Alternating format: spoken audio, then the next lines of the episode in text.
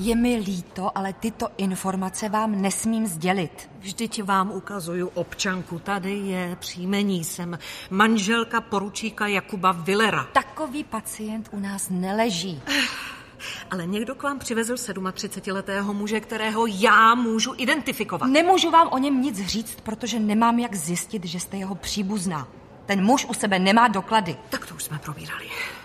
Já vám vysvětluju, že jsem jeho příbuzná a vy mi říkáte, že tu nemáte pacienta jménem Willer. Takové jsou předpisy. Je mi líto.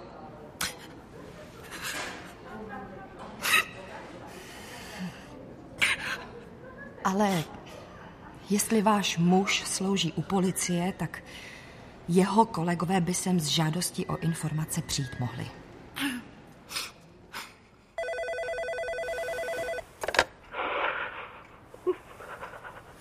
Širová, prosím. Eh, Paní velitelko, omlouvám se, že volám uprostřed noci, ale tady Marie Villerová. Marie, slibuju, že jakmile najdeme nějaké nové stopy... Je v nemocnici. Viller?